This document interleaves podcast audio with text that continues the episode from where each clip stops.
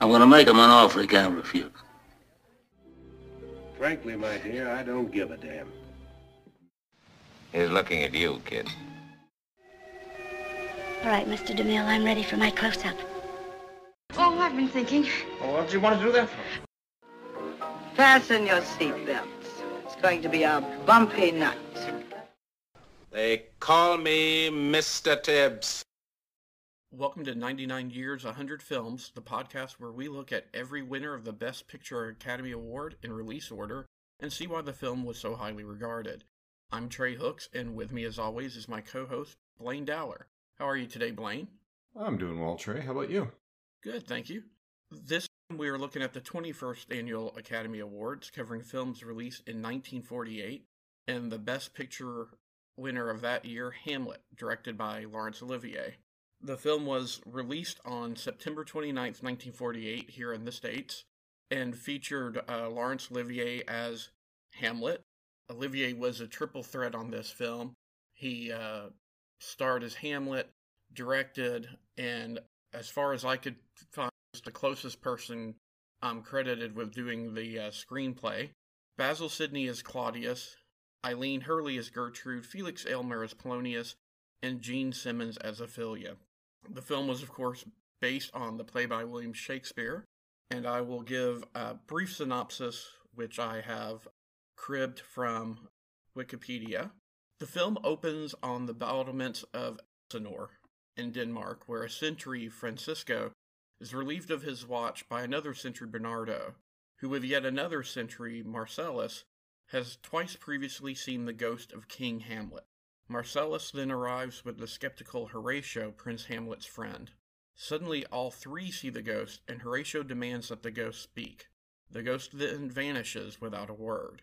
Inside the great hall of the castle, the court is celebrating the marriage of Gertrude and King Claudius.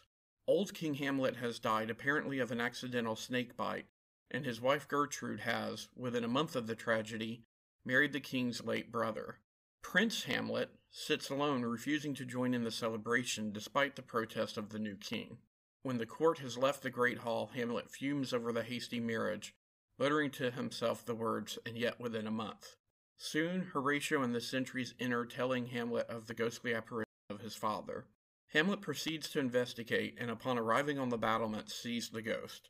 Noting that the ghost beckons him forward, Hamlet follows it up unto a tower, where it reveals its identity as the ghost of Hamlet's father. He tells Hamlet that he was murdered, who did it, and how it was done. We, the audience, then see the murder reenacted in a flashback as the ghost describes the deed.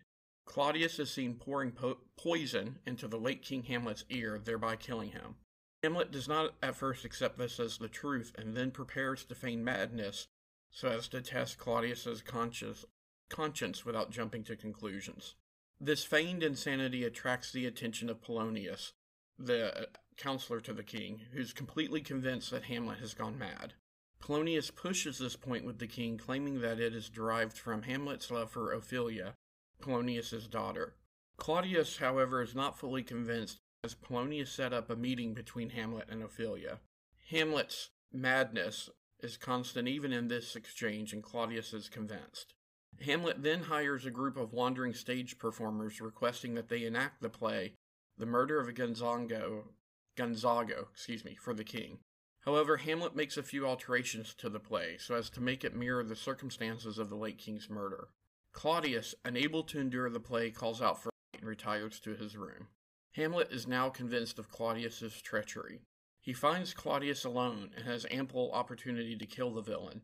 However, at this time, Claudius is praying, and Hamlet does not seek to send him to heaven, so he waits and bides his time. He instead confronts Gertrude about the matter of his father's death and Claudius's treachery.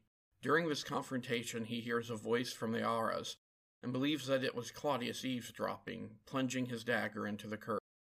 On discovering that he has in fact killed the eavesdropping Polonius instead, Hamlet is only mildly upset, and he continues to confront his mother.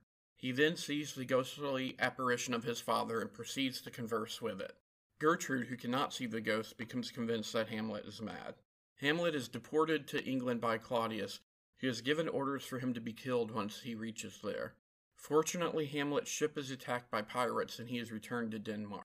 In his absence, however, Ophelia goes mad over Hamlet's rejection, and the idea that her own sweetheart has killed her father drowns apparently committing suicide. Laertes, Ophelia's brother, is driven to avenge her and his father's death. Claudius and Laertes learn of Hamlet's return and prepare to have him killed. However, they plan to make it look like an accident. Claudius orders Laertes to challenge Hamlet to a duel, wherein Laertes will be given a poison blade that will kill with a bare touch. In case Laertes is un- unable to hit Hamlet, Claudius also prepares a poison drink. Hamlet meets Laertes' challenge and engages him in a duel. Hamlet wins the first two rounds, and Gertrude drinks from the cup. Whilst in between bouts, Laertes rushes Hamlet and strikes him on the arm, fatally poisoning him. Hamlet, not knowing this, continues to duel. Hamlet eventually disarms Laertes and switches blades with him. Hamlet then strikes Laertes in the wrist, fatally wounding him. Gertrude submits to the poison and dies, warning Hamlet not to drink from the cup. Laertes, dying, confesses the whole plot to Hamlet, who flies at Claudius in a fit of rage, killing him, then dies himself. Horatio, horrified by all of this, orders that Hamlet be given a decent funeral, and the young prince's body is taken away from the Danish court, while the cannons of Elsinore fire off a peal of ordnance in respect. So, I, I want your thoughts on it, Blaine, but just in case our um, listeners are thinking, wow, that was a curious synopsis of Hamlet. The film itself was a, is an adaptation of the play and makes certain cuts in the play. So any omissions you heard in the synopsis were intentional. They were omissions from the film. But Blaine, what did you think of this adaptation of Hamlet? Well, first of all, I have to admit it's my first exposure to this. The Shakespeare that I studied in school was Romeo and Juliet, Macbeth, and The Tempest. So up to this point, most of my familiarity with Hamlet comes from The Lion King. This one, I felt that it suffered because Laurence Olivier reveres Shakespeare too much. The actors were not directed to be physical participants. It was almost like they were told moving will distract people from the words and let people revel in the words. Because when anyone is speaking, everyone stands and listens and then they get new positions and someone else speaks and the new positions and someone else speaks it is very rare that people are moving and speaking at the same time and that slows the pace of the film and i, I think it detracts. It i don't feel this was directed the way shakespeare would have directed it in his day and to the film's detriment. I, I agree and i disagree. I think shakespeare might have directed it similarly, but it would have been, if Shakespeare did, it would have been because of the limits of what the stage could be at that time.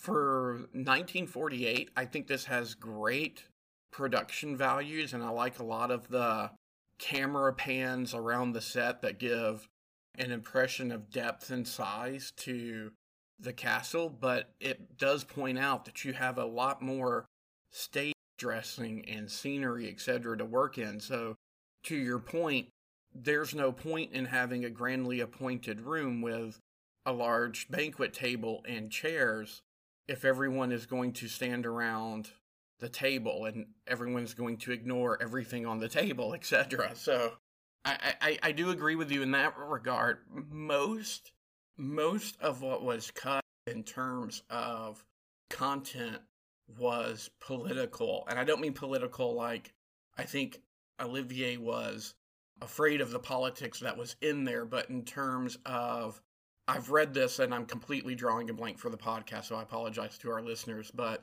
there's a king of another country where old King Hamlet had defeated that king that kingdom in battle and displaced the king of that country. The prince of that country was trying to regain his throne.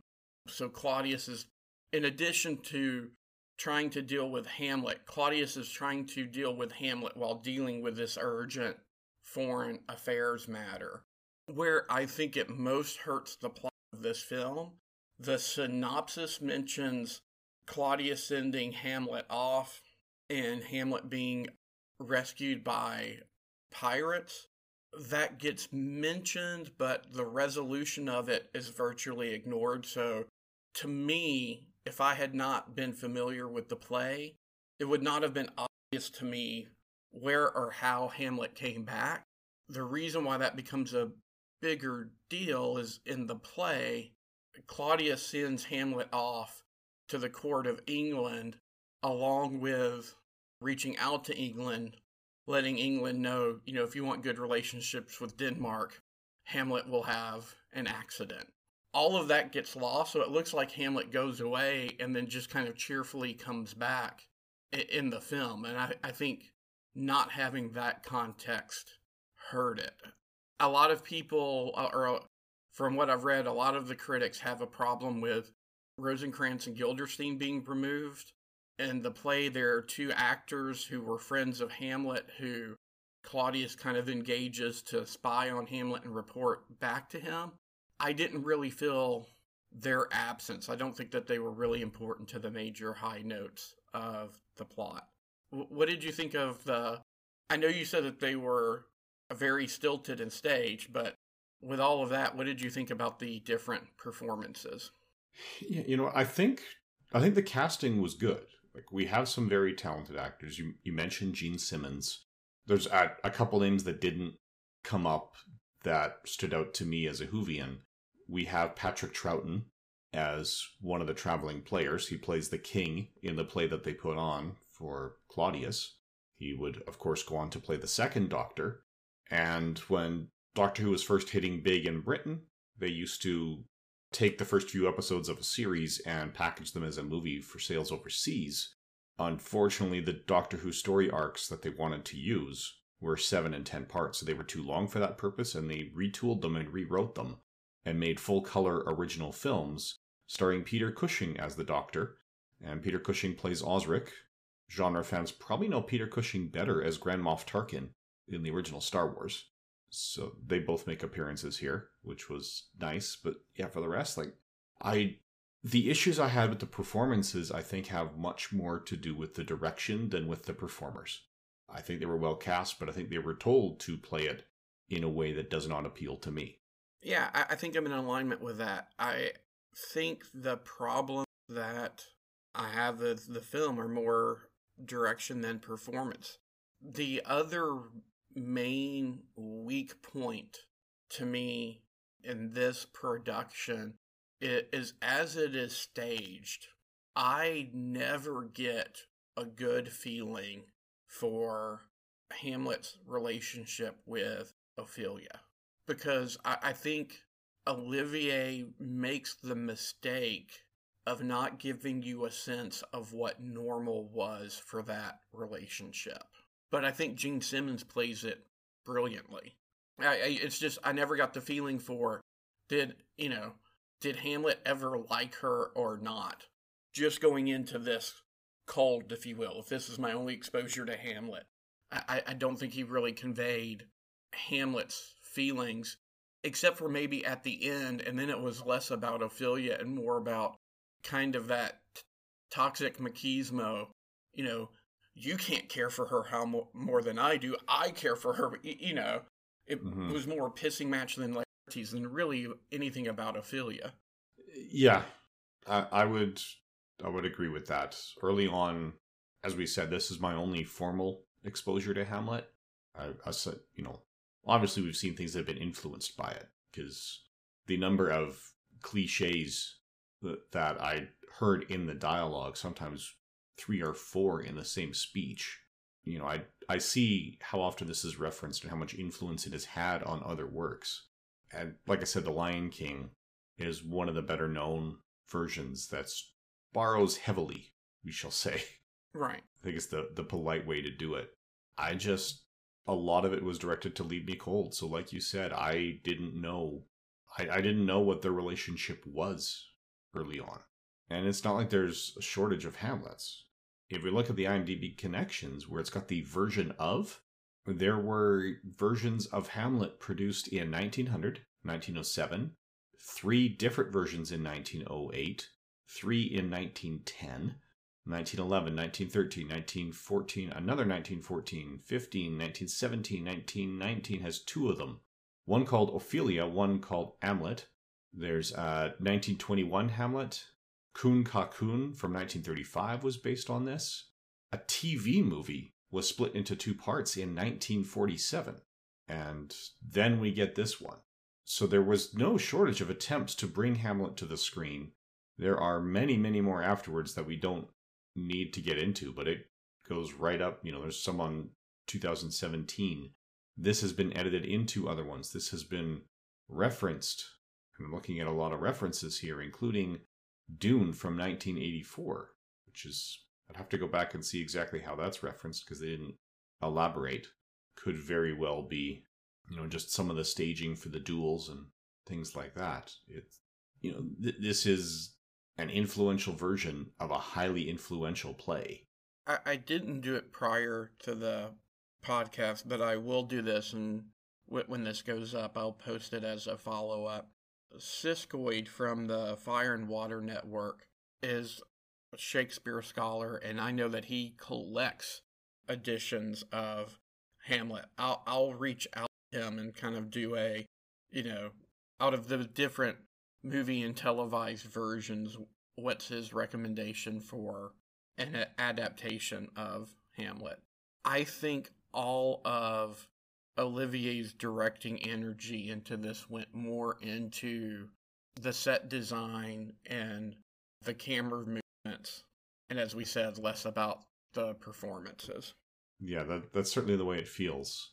Unless he was telling people to mute their performances, because I've seen all of these people. I mean, it it took me a while to place Jean Simmons as Sister Sarah from Guys and Dolls. I knew I recognized her, but between the long blonde hair and the way she carried herself, I wouldn't connect the two. But when you see her in Guys and Dolls, she is far more animated, and the same is true for pretty much everybody that I recognize here. It's a bit part, but I think the only one who probably. I, I think the only ones that Laurence gave the freedom to were the more bit parts. You know, I I, I would have to kind of scan through here to see who played him, but the uh yeah, Stanley Holloway, of course. The the grave digger was allowed to be animated and mm-hmm. uh Osric was. Osric was the one I was going to to call out played by Peter Cushing. But everybody else, you're right, had had to give kind of very monotonous isn't the right word, but just a very stiff performance. I will say if you are one of those people who likes to hunt down roles that your favorite genre actors have been in, watch this for Peter Cushing. Don't watch it for Patrick Troughton. Not that Patrick Troughton is bad, but the play within a play in this adaptation is all done in mime. Mm-hmm. And the camera focuses on Claudius's reaction and Hamlet's reaction, with the play always being in the background. I I know that it's Patrick Troughton because everybody tells me that it's Patrick Troughton, but I don't see Patrick Troughton if that makes sense. Yeah, I only was able to to pick him out because I'd seen him I saw his name in the credits and I was looking for him, but I had to actually Google Player King afterwards in Hamlet to make sure that yes, it is the one that I thought it was. Because even watching for him, knowing from the credits which role he would be playing, I wasn't sure it was Patrick Troughton. But yeah, Peter Cushing is unmistakably Peter Cushing. But against type of what you think of as Peter Cushing, it, you know, he his role's rather foppish in this. So if you only know mm-hmm. him as, you know, Grand Moff Tarkin or Van Helsing, it's a completely different performance than what you're used to seeing from him. Yeah, it honestly it is actually much more in line with his version of the Doctor because when they adapted Doctor Who to those movies, it was a very literal or liberal adaptation that was heavily played for comedy. It was not representative of the TV series.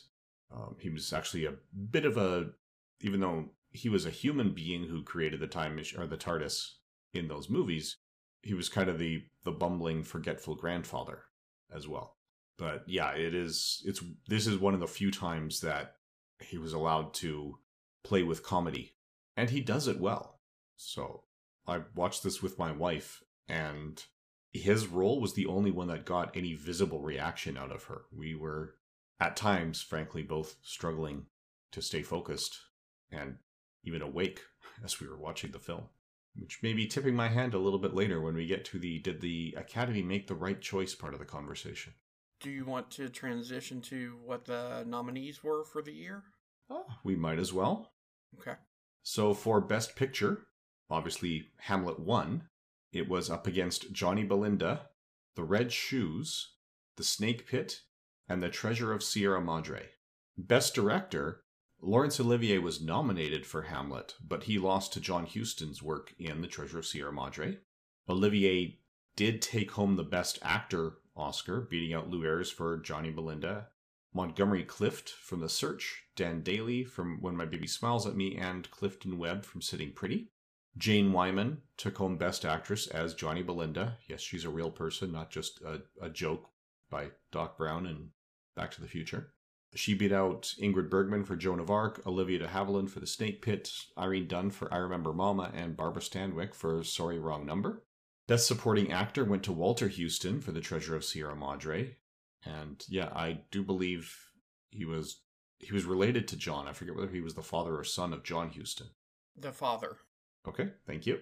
Charles Bickford was nominated for Johnny Belinda, Jose Ferrer for Joan of Arc, Oscar Homolka for I Remember Mama, and Cecil Kellaway for Luck of the Irish. And Best Supporting Actress went to Claire Trevor for Key Largo, up against Barbara Bel Geddes and Ellen Corby, both for I Remember Mama, Agnes Moorehead for Johnny Belinda, and Jean Simmons as Ophelia. So that is the fourth nomination so far that Hamlet has earned. Best Motion Picture Story went to The Search over Louisiana Story, Naked City, Red River, and The Red Shoes. And Best Screenplay went to Treasure of Sierra Madre over A Foreign Affair, Johnny Belinda, The Search, and The Snake Pit. Now, just to run through the other categories, Best Documentary Feature went to The Secret Land. Documentary Short Subject went to Toward Independence. Live Action One Reeler went to Symphony of a City. Live Action Short, short Subject Two Reeler Seal Island won out, and maybe was the Albertan in me, but I also want to point out there was actually a nominated film about the Calgary Stampede. The Best Short Subject Cartoon went to The Little Orphan. It's a Tom and Jerry cartoon by Fred Quimby. The best scoring of a dramatic or comedy picture, Hamlet was nominated, but the award went to The Red Shoes. Other nominees include Joan of Arc, Johnny Belinda, and The Snake Pit. The best scoring of a musical went to Easter Parade, beating out The Emperor Waltz, The Pirate, Romance on the High Seas, and When My Baby Smiles at Me. The best original song went to Buttons and Bows from The Paleface. That's the Bob Hope film that beat out music from Casbah, Romance on the High Seas, The Lady in Ermine, and Wet Blanket Policy. Best sound recording went to The Snake Pit. Best art direction only had two nominees. Hamlet beat out Johnny Belinda. Art direction color went to The Red Shoes, beating out Joan of Arc. Black and white cinematography went to The Naked City. Hamlet was not nominated. Best cinematography in color went to Joan, uh, not Joan, Joan of Arc. Best costume design, two nominees again. Hamlet beat out B.F.'s daughter. Color costume design went to Joan of Arc. Best film editing went to The Naked City, beating out Joan of Arc, Johnny Belinda, The Red River, and The Red Shoes. And best special effects, Portrait of Jenny beat out Deep Waters. And the honorary awards went to Sid Grauman, Adolf Zukor, and Walter Wanger. Best foreign language film went to Monsieur Vincent from France. The juvenile award went to Ivan Jandl, and the Irving G. Thalberg Memorial Award went to Jerry Wald. The scientific or technical awards, uh, Class 2 went to the developers of Paralite, uh, as well as Nick Kalten, Louis J. Witt, and 20th Century Fox for helping to preserve and flame-proof foliage, which actually was a major issue at the time because at the time the lights they needed to film on the quality of film they had had to be so intense that yeah, if you needed dry foliage, there was a severe fire risk. Uh, the Class 3 scientific and technical Oscars went to Marty Martin, Jack Lannon, Russell Shearman, and RKO for developing processes for the uh, special effects and electrical departments. So, yeah, Hamlet was tied with Joan of Arc with, for seven nominations. The most nominated film was Johnny Belinda with 12. And Hamlet has the most wins with four, followed by Treasure of Sierra Madre with three, And then there were two wins each for Joan of Arc, Naked City, and The Red Shoes. So, just going through the different areas where Hamlet was nominated and either won or lost, because I have seen or was able to see relatively recently most of these, there was definitely a theme of psychological issues running through all of the nominees, with the possible exception of Johnny Belinda. You have the Treasure of the Sierra Madre, where greed and paranoia are strong central themes. The Snake Pit is about a woman who's in an asylum based off of memories she is repressing. It's an intentionally confusing film, I guess is the best way to put it, Blaine. You get a small introduction to Olivia de Havilland's character, and then boom, she's in the asylum. She's not sure why she's in there. You're not sure why she's in there. So you have to kind of rely on the lead character as an unreliable narrator, if you will. The Red Shoes is about an up and coming prima ballerina who is caught between her love for a composer and the demands and love of the impresario who gave her her start. And uh, Johnny Belinda is about a deaf and mute girl who is uh, raped and how the ter- how the town reacts to that and her family and her friends based off of the assumptions and the gossip that go around because obviously she herself cannot tell her side of the story. So a lot of strong psychological components, and then of course a, a, strong theme of Hamlet is revenge and what do you do with revenge when revenge leads to patricide and matricide and madness. So a lot of strong psychological components. I will say that I think the Academy got this one wrong if I had to rank these personally, just going by what was nominated, I would probably say Treasure of the Sierra Madre would be the winner, with the Snake Pit being the strongest contender. I think for all of the reasons why we mentioned, I think we would both agree that Olivier's direction was not the strongest for the film. And I think the Academy agrees with that since he didn't win Best Director. Right. He, he did win Best Actor, and I have not seen all of the films that were nominated for Best Actor. The only other one that I saw was Johnny Belinda. I think Olivier as I, I think the source material elevates Olivier's performance, and Olivier's obviously in his comfort zone. Lew Ayres was fine, but it was a much. It, he was the gentle doctor that always did the right thing who helped Johnny Belinda and her family. So it was a much more tame, reserved, genial performance. There wasn't really any dynamism to contrast with. Best Supporting Actress, I found to be an interesting category. I've seen Key Largo, but I haven't watched it recently. So Claire Trevor's performance, I'm struggling to remember. Agnes Moorehead was really good in Johnny Belinda. I, I think Jean Simmons would have been a stronger contender if, uh, kind of as you said, Jean Simmons was allowed to act and not recite.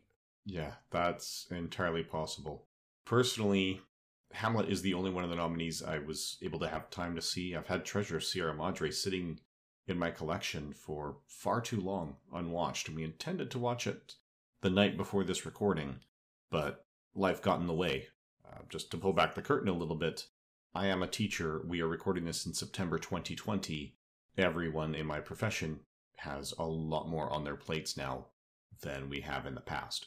The Hollywood Foreign Press Association agrees with a lot of these in the sixth annual Golden Globe Awards. There are only 93 voters in that. There's 93 members. So they actually ended up giving uh, Best Picture awards to three of the five nominees that the Academy selected. So their choices for Best Picture, they said it was a tie between Johnny Belinda and Treasure of the Sierra Madre, while Hamlet won Best Foreign Film English Language. So because Hamlet came out of England, they separated it into its own category. So it did win, and Olivier won Best Actor with them as well. Jane Wyman, Best Actress. Again, there's a lot of overlap. Best Supporting Actor was also Walter Huston. Best Supporting Actress went to Ellen Corby for I Remember Mama, so that's one where they disagreed but picked someone else the Academy nominated. Uh, screenplay went to The Search. Motion Picture Original Score went to The Red Shoes. Cinematography was La Perla. And the Special Award for the Juvenile Actor also went to Ivan Jandl for The Search. So agreement there. And then Promoting International Understanding, again, was The Search. So there's a lot of overlap between those there. If, however, we step away from just what they nominated and look at everything released in that year, Letterboxd users actually put The Red Shoes at the top of the year. So that appears to have been their choice based on the nominees. Second is The Bicycle Thieves, uh, which I've seen. That one is a, a well made Italian film. Mm-hmm. Uh, it showed up in film studies. Treasure of the Sierra Madre is third. Rope is fourth. That's Alfred Hitchcock's film, which seems a little stilted compared to the rest because he was trying to do it in one continuous shot, which the technology didn't actually support. He could only film 10 minutes at a time. So there's things like opening the lid of a chest or you know the camera panning past the back of someone's suit jacket so that they could try to cut invisibly. So it is interesting, if not quite as engaging as his other films. Then we've got Letter from an Unknown Woman, Germany Year Zero, Red River, La Terra Trema, Children of the Beehive, They Live by Night, Drunken Angel, Unfaithfully Yours, The Fallen Idol, Key Largo, Spring in a Small Town, Fort Apache, Portrait of Jennie, Brighton Rock, Los Tres Justoca. Next up is one that we have heard Trey mention many times, The Big Clock. Go watch The Big Clock. Then we have Oliver Twist, The Yellow Sky, Snake Pit comes up next. A Hen in the Wind, Johnny Belinda, Moonrise, Naked City, Abbott and Costello meet Frankenstein, The Search, Force of Evil, and then we come with Hamlet. So as far as Letterboxd users are concerned, Hamlet is not the best picture of the year, it's the 30th best picture of the year. After that, we've got Macbeth, Roadhouse, uh, Easter Parade comes up after. Call Northside 777 comes up after, which I have seen and can easily recommend. I would also say Abbott and Costello Meet Frankenstein is better than Hamlet and is probably the best Abbott and Costello movie I have ever seen. I, I can get behind that. Just really quickly about The Red Shoe. It's a Powell and Pressburger film. They make really luscious, beautiful films it is about a ballet and of the ballet is performed kind of the ballet itself almost serves as the second act of the film so it's i know you and paul discussed this on is it jaws with singing in the rain if you felt like the ballet at the end of singing in the rain kind of brings the film to a halt the same thing happens with the red shoes that's that's probably the one strike against it that I think modern audiences might have. Okay. And that could be why it doesn't feature as prominently on the IMDb list, because that, as we said before, the Letterboxd list tends to be more in line with critical views. The IMDb list tends to be more in line with mass audiences. And the two agree on the top five, just not on the order. IMDb users said the best movie of the year is Bicycle Thieves, followed by Treasure of Sierra Madre, the Red Shoes, Rope, Letter from an Unknown Woman. Then we're into I Remember Mama, Germany Year Zero, La Terra Trema, The Search, The Red River, Oliver Twist, Key Largo comes in at number 12, Drunken Angel, Portrait of Jennie, Johnny Belinda comes in at 15. The Fallen Idol, The Big Clock is number 17 on the IMDb list. And this is just advanced search feature films sorted by year with at least a thousand votes. The Winslow Boy, Unfaithfully Yours, The Snake Pit is 20, Naked City is 21, and then Hamlet comes in at 22 before They Live by Night, Sitting Pretty, Macbeth, and so forth. Easter Parade is in there at 31. Call Northside 777 is 32. Abbott and Costello Meet Frankenstein is 34. But a very large string of these have very similar scores. So Hamlet it comes out at a 7.6 out of 10 with IMDb users, And of those that round to 7.6, it's the lowest rated. The next is a 7.5. And Abbott and Costello Meet Frankenstein is in the 7.4 group. So there's a lot of really tightly packed movies there. We also have Roadhouse, Mr. Blandings Built His Dream House. So there's actually a lot of film noir coming out at this time too. That does seem to be flooding the market, which may be part of the reason for the rise of the musical that we are about to hit. Yeah. Just, you know, move to something a little more optimistic. The pendulum swings the other way. But there are some excellent film noirs coming out in the late 40s here. So again, just one last piece on Call Northside 777. If anyone's unfamiliar with that, I don't know about you, Trey, or our listeners, it's based on a true story where Jimmy Stewart plays a reporter who's, you know, he's been forced to interview some woman who says her her son is, you know, falsely imprisoned, and he thinks, well, yeah, every mother thinks her son is falsely imprisoned, but eventually realizes, no, she's right.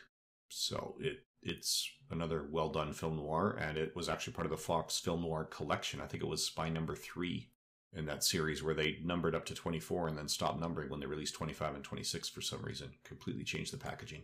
I don't think I've seen it, but this is going to sound silly.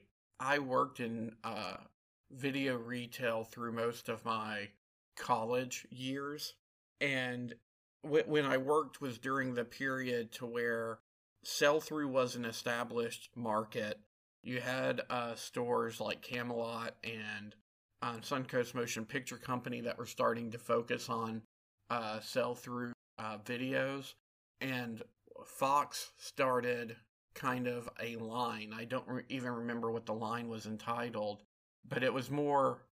I'm going to call it secondary films or films that people may have forgotten that were critically well accepted. How Green Was My Valley was released kind of in that same line and I just remember the package to call Northside 777. Okay. Because it was a very vivid package. All right. Yeah, it, it is definitely worth tracking down. And it's Jimmy Stewart, right? It is Jimmy Stewart, uh, both in that and in the radio play adaptation. Okay. I think it was, I want to say it was the, the same series of episodes that our listeners would have been hearing by now. We are almost done with those because that the last one adapted in that radio series was all about Eve, the winner from 1950. So in about two months' time, we are going to run out of those radio adaptations of the Best Picture winners. I I will provide a small plug for another show just because he's been a, a guest of ours. I don't want to spend a whole lot of time going into the Treasure of the Sierra Madre, but it would be my pick for Best Picture this year, especially out of what was nominated. Um, I'll post a link to it in the show notes, but uh, Robin Kelly from the Fire and Water Network over on Film and Water has covered uh, The Treasure of the Sierra Madre. So if you want to know more about that particular film and why I'm recommending it, you can check out that episode. Okay, great. Because, yeah, I'm. I think had this quality of production started with a script not written by Shakespeare, it would have been forgotten. Well, I shouldn't say the production; it's the performances that were muted. Because, as Trey said, like the the sets are incredible, and they could have done so much more. And the the camera tricks they used to make the sets appear contiguous and huge were very impressive because they were not contiguous. Mm-mm. You know, the hallways are matte paintings, and yet they make it look like the camera goes down the hallway and into the next room. Um, you would actually believe that they found some unused castle somewhere and filmed in it if there wasn't a goof somewhere at one point in the film you can hear big ben ringing aside from that i would just um, i don't know who would you recommend this to I, I would recommend to Shakespeare fans. I would I, I would also potentially if people wanted to see more of what Olivier was known for. Um and, and what I mean by that was, you know, uh, Olivier had roles in American films, but I think to American audiences around this time, he would have been more, you know, Olivier, the lead from a film like Rebecca, and less, you know, they wouldn't have had exposure to all of the theater work that his reputation was built around. So I think this may have been one of the first opportunities for audiences outside of the UK to be exposed to that. That is very possible. Yeah, so that I would agree with both of those. Yeah, if you if you're a Shakespeare completionist, then do this. If I don't know, if you just want exposure to Hamlet the play, this may not be the best starting point because of how stilted the performances are. I'd be interested in hearing what version Siskoid recommends. That might be a, a better go-to. Because again, yeah, I can't think of anyone I'd recommend it to that that Trey hasn't already mentioned here. It's if you're here for Shakespeare or if you're here for Olivier, go for it. If you're here for others, I, I think Jean Simmons was far more impressive in Guys and Dolls, which was what three or four years later, something in that Mhm. neighborhood. Um, this is not the most prominent for Peter Cushing. We know Patrick Troughton exists in this, but as we've said, even when you know what you're looking for and where to look, it's not obviously him. Yeah, I mean, if you if you were to say to me, Trey, give me a Patrick Troughton film, I would say, depending on your disposition, go watch either Sinbad in the Eye of the Tiger or The Omen. I, I wouldn't I wouldn't put this out there. No, I don't think many others would either. If you look at Troughton's IMDb best known for, somehow Doctor Who does not show up on the list. We've got The Omen, Jason and the Argonauts, Scars of Dracula, and The Box of Delights, which actually surprises me. I, I would have expected that to be in there. Yeah. I'm also looking at his IMDb, and apparently I didn't even realize the first time I saw him was not was actually in Supergran, which is. Did you get Super Supergran as a child, or was that strictly a Canadian thing? I think it may have been strictly a Canadian thing. I know that we had I know that I got Super Ted, but not Super Gran. Okay, uh, Supergran. It was uh, a comedy series about a grandmother who found an oatmeal recipe that would give her superpowers, and she would fight crime. It ran for 27 episodes from 1985 to 1987, and it was very Canadian.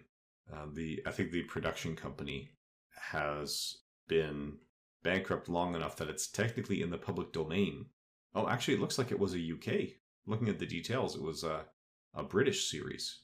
So, yeah, maybe we just got it through CBC, so it felt Canadian because my American friends had never seen it.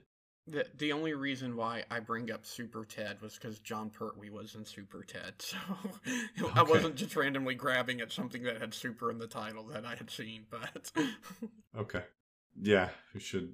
Anyway, it's I I fondly remember it because the last time I saw it, I was nine or ten. I don't. I'd be scared to watch it again because the things that I I'd seem to have enjoyed in that way and at that level at the time, they just haven't aged well. yeah, So, anyway, so next month we will be dealing with a obviously the winner from the 22nd ceremony from the 1949 releases. This is one where the nominees that did not take home the award were 12 O'Clock High, A Letter to Three Wives, The Heiress and Battleground, and the winner was All the King's Men. So, directed by Robert Rossen. So, join us again in a month's time for All the King's Men. And thank you for listening. thanks everyone. My mom always said life was like a box of chocolates. You never know what you're going to get. Please, sir, I want some more.